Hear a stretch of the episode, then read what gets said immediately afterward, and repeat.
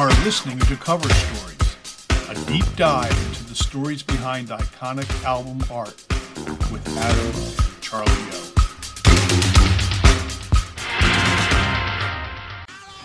Quick, what was the name of the Rolling Stones' first album? Time's up. It had no title and it had no band name on it either. This is the story of that first album. They played their first gig as a band July 12, 1962. Some of the band were still teenagers. At the time, sound studios ruled the record industry for wannabe stars. They handled song selection, arrangement, mixing, titles, packaging, all of it. Rock and roll would change all that, but not until after some epic battles. And the Rolling Stones versus Decca was an epic battle. It began early. Decca had refused to sign the new British pop group, the Beatles, to a contract. When they got the chance to sign the Rolling Stones, they were not going to repeat that mistake. They made a new one instead. The Stones recorded their first album between January 3rd and February 25th, 1964, at Regent Sound Studios at 4 Denmark Street in London.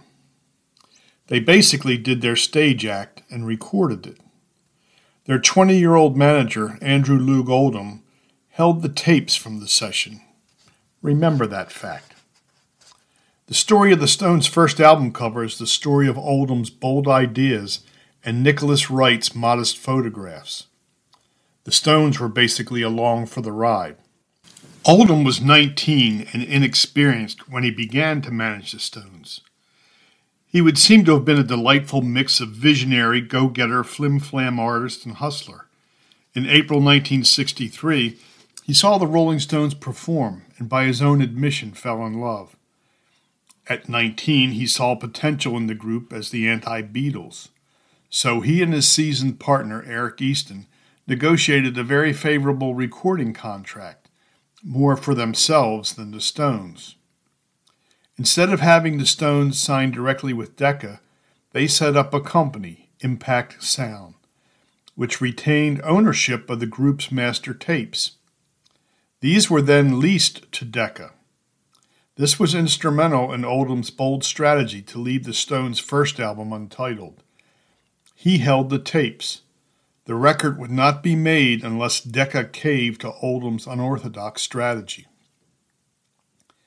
Nicholas Wright, a British photographer, did a simple studio photo shoot of the band that captured a solemn quintet that could not even be bothered to smile. In 1964, everybody smiled on their album cover, but the Rolling Stones. Scowling out of the shadows were way too cool for any of the tired old show business bullshit. Mick Jagger leads the group as they stand looking sideways toward the camera. He's tieless and holds his hands in the fig leaf position, pouting patiently as he awaits his moment. Dapper Charlie Watts comes next, wearing a nearly perpetual look of insubordination. Broody Bill Wyman, also tieless in a leather jacket, was squeezed into the middle position and is followed by a barely recognizable shadowy Keith Richard, enfant terrible of the Stones, who had just dropped the S from his name because it looked more pop. Brian appears slightly closer to the camera and is petulantly displaying a sense of entitlement as he stands at the back of the group and out of line. He's the only one in their old stage uniform of leather waistcoat and shirt sleeves, rather than the vari-colored suits favored by the others for this photograph. The anti Beatles had been born. Let's hit the pause button and chat a bit.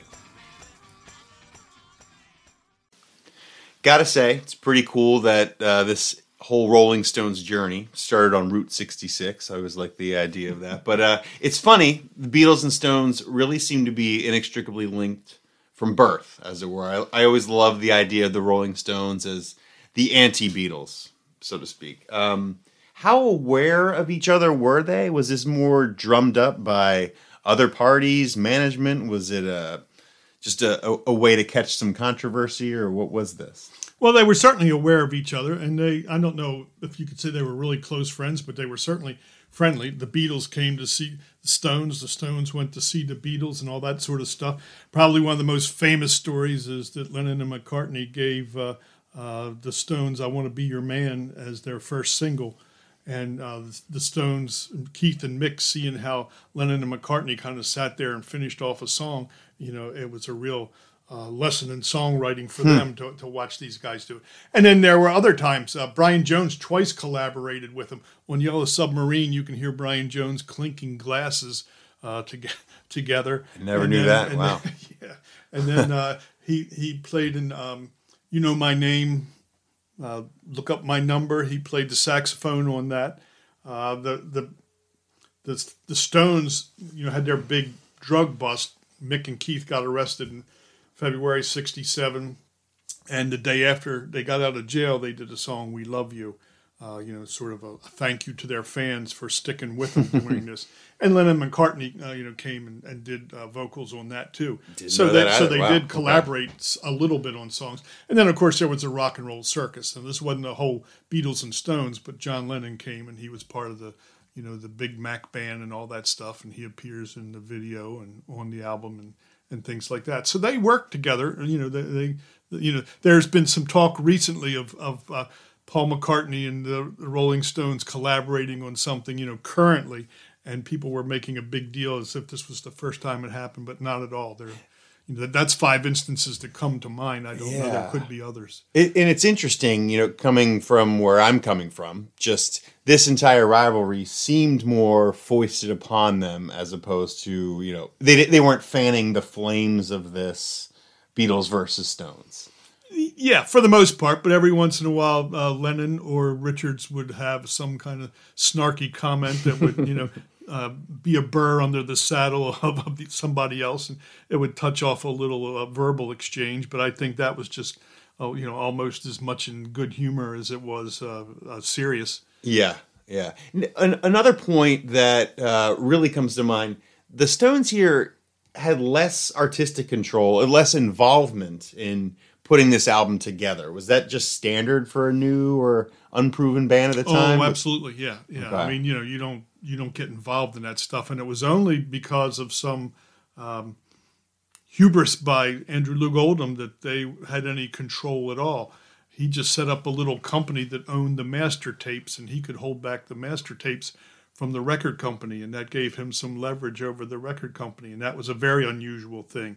But uh, uh, Andrew's a, a, story of his own as, as you go through the, the Stones' history. Yeah, as much a kid as the Stones were at the time. It sounds like. Yeah, he was. Yeah. He was nineteen year old manager who came and, and and solicited the Stones, and he was making it up as he was going along. But he did a, a hell of a job, you know, creating the anti Beatles and all that other stuff. That's all. You know, that all uh, lays at the feet of, of Andrew Loog Oldham. It's a good first gig. Yeah. so let's get back to our story. Naming your first album must be a momentous occasion. The Stones never named their first album. Their manager took care of that. He gave it no title at all. He said, I did not want the Stones LP to have some inappropriate title. Everyone knows who they are. That's why we don't need their name on the cover. Decca Records balked at Oldham's suggestion of no title or group name on the album, but Oldham held the tapes. Decca balked in the press. So did Oldham who still held the tapes. Advance orders for the album grew to over 100,000 during this standoff. This is compared to advance orders of 6,000 for the Beatles' first album. The brash young Oldham stood his ground and Decca relented. The group's first LP went out untitled, redefining total self belief, impudent insubordination, and unprecedented arrogance. No title, no band name. Oldham probably would have removed the Decca emblem had he been able to do so. This was just one of many acts of extreme Oldham hubris. To summarize, in defiance of Decca Records' entire marketing department, Oldham insisted that the cover showed neither band name nor album title. It would be just a glossy picture of the five, standing sideways with heavily shadowed, unsmiling, scowling faces turned to the camera. No rock group is believed to have ever done that before. It was regarded by most as equal to commercial suicide.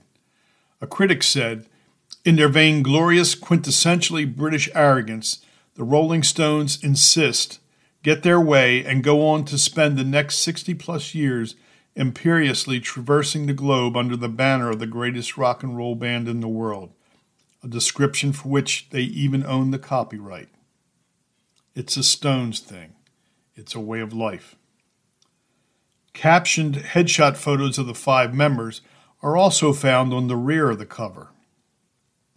Wright's portraits begin, from left to right, with Mick Jagger, vocals and harmonica, Brian Jones, guitar, harmonica, and vocals, Bill Wyman, bass guitar and vocals, Charlie Watts, drums, and Keith Richard, guitar.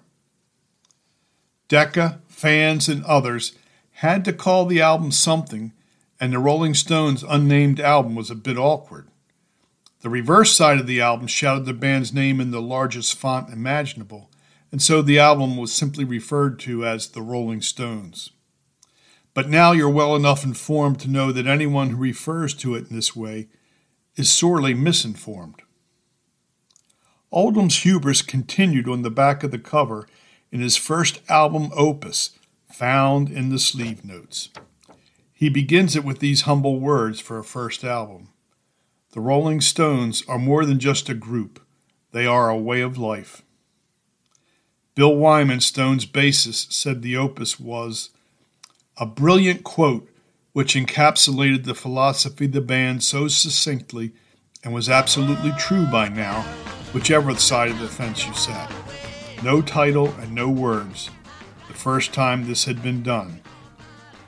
Let's hit the pause button and chat a bit.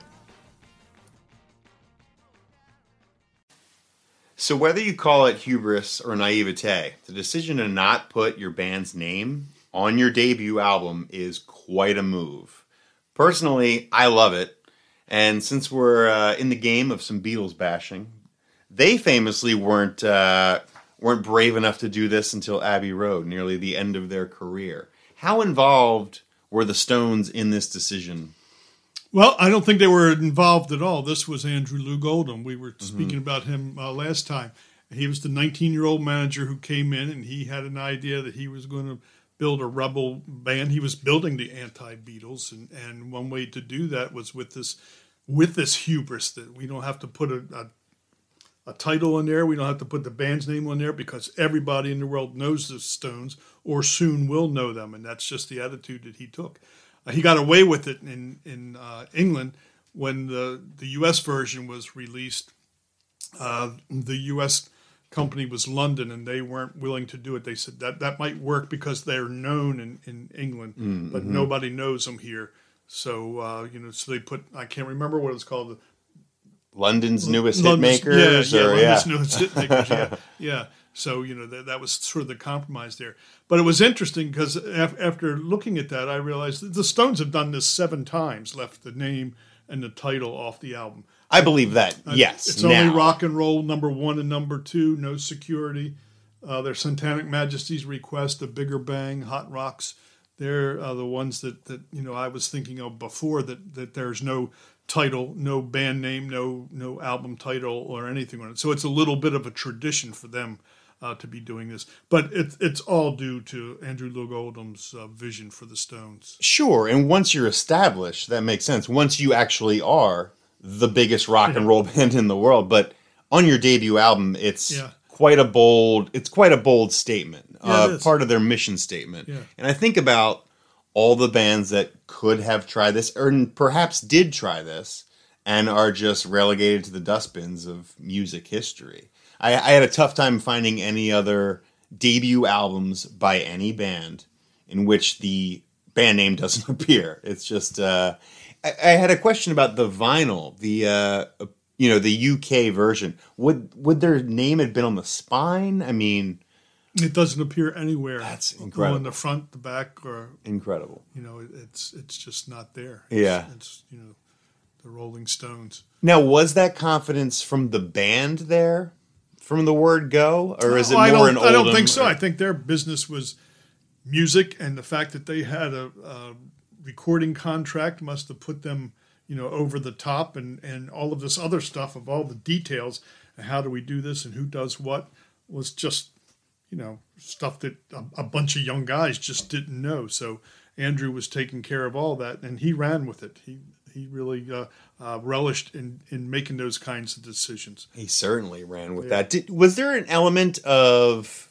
feeling strong armed by Oldham, you think, the Stones then? Or were they just happy to have anyone interested enough to take care of this stuff? Yeah, he was getting them gigs. He was getting them, you know, helped to get them a, a contract and all that sort of stuff. So I think the, the Stones were probably over the moon. The fact that they had a young guy, somebody that they could relate to. Uh, you know, he uh, and Oldham had uh, some, you know, more experienced people that he worked with and relied on a little bit. Uh, but for the most part, I think it was probably a very um, a symbiotic kind of relationship. Yeah, you know, the, yeah. the Stones and, and Oldham feeding off of each other.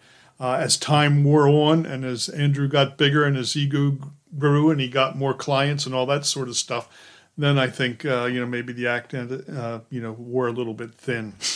I can imagine. Yeah. Cool. Would you say there was ever a time where the Oldham relationship started to feel more like an albatross?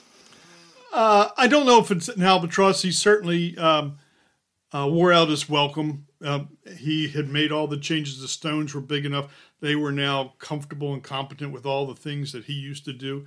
They they knew more about mixing music and and all that. And in, an interesting thing I think was uh, uh, let's see what album it was. Their Satanic Majesty's Request. Uh, you were talking earlier about Andrew's boldness in not putting a name or a title uh, on the album cover, mm-hmm. and the album covers were something that he always messed with. You know, he he would do sleeve notes and and all these screeds that he would put on. And we'll talk about those in, in future podcasts, I'm sure. But um, what what I thought was interesting is during the time when the Stones were were making their Satanic Majesty's request, uh, they had Michael Cooper, a very accomplished photographer. He had photographed the Beatles' Pepper cover and all that sort of thing.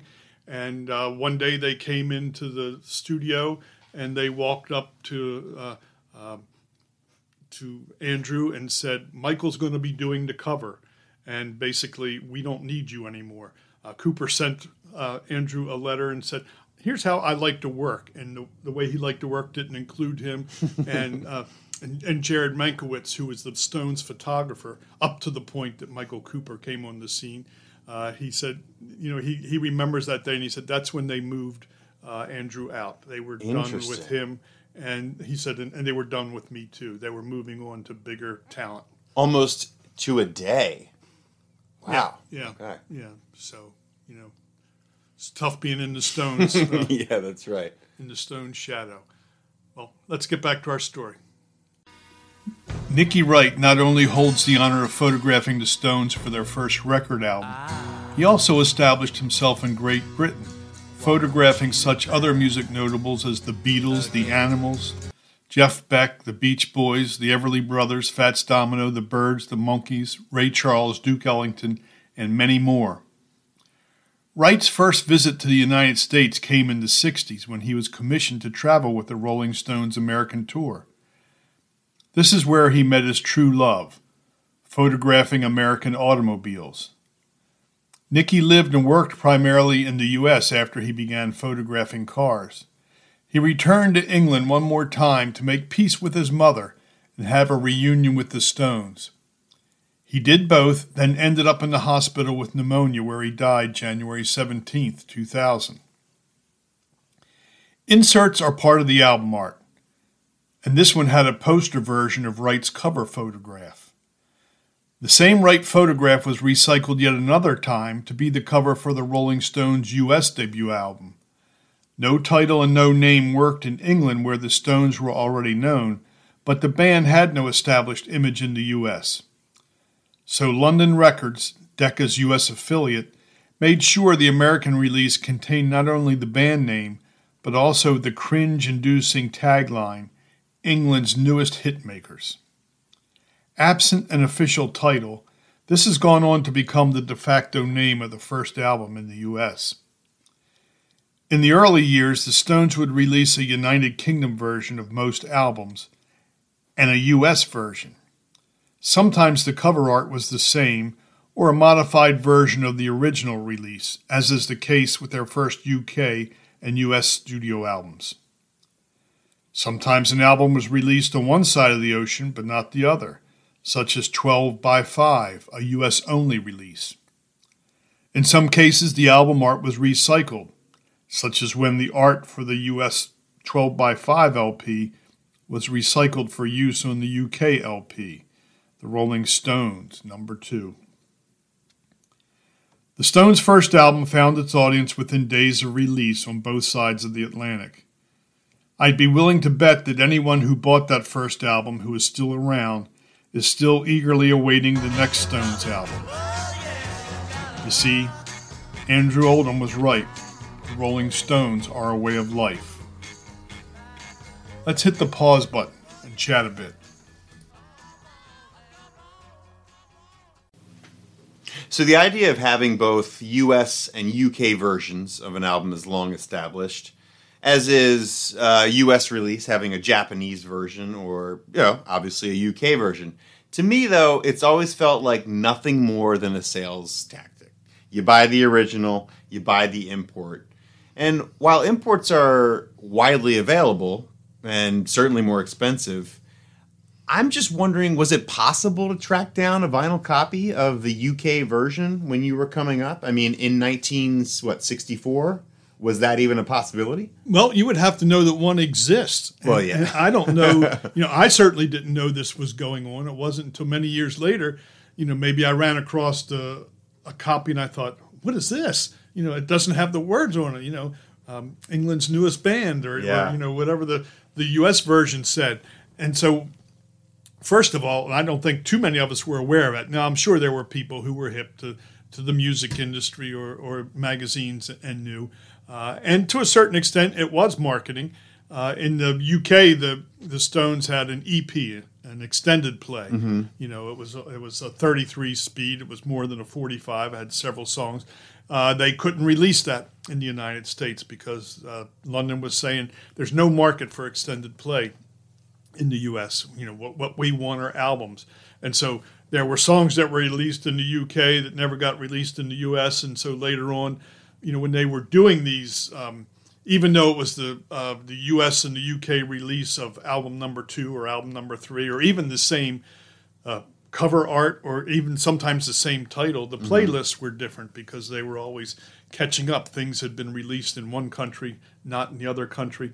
And that went on until uh, actually uh, their Satanic Majesty's Request was the very first Stones album that was the same cover, the same playlist, same release date on both sides of the Atlantic.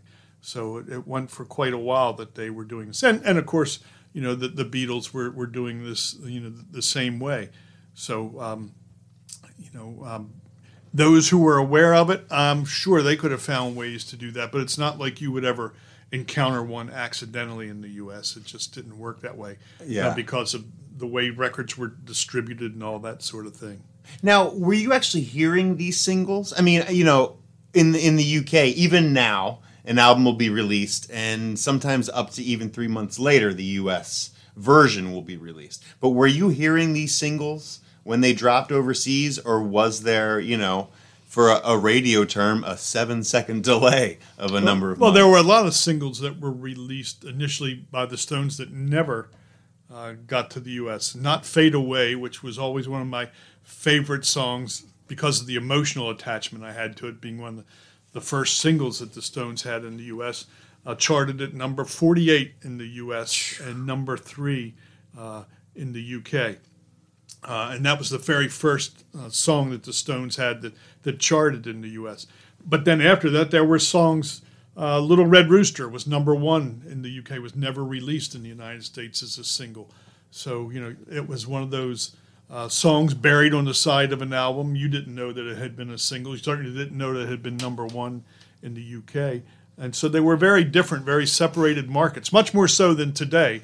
When you know when we have when we live in this digital age and, and where you know, things yeah. happen simultaneously at all points around the world because of, of the way we're all connected. It just wasn't you know like that at all when the Stones uh, started off. And obviously, you have an academic bent to your interest in the Stones, uh, in addition to just a lifetime of fandom. But for collectors and completists of their actual music, is there a definitive version? Is the UK version considered the definitive version in most cases? Uh, yeah, I think so. That was the first. You know, they they almost always came out first, and so when you talk about you know number one, you're talking about the album cover that we're talking about that had no band name, no title or anything on it. You know, and then you know, sort of the the the, the side story is, oh, when number one came out in the U.S., you know, it, yeah, it, it looked a little different. So wait, so we're not calling this self-titled that's a no-no. I'm guessing, right?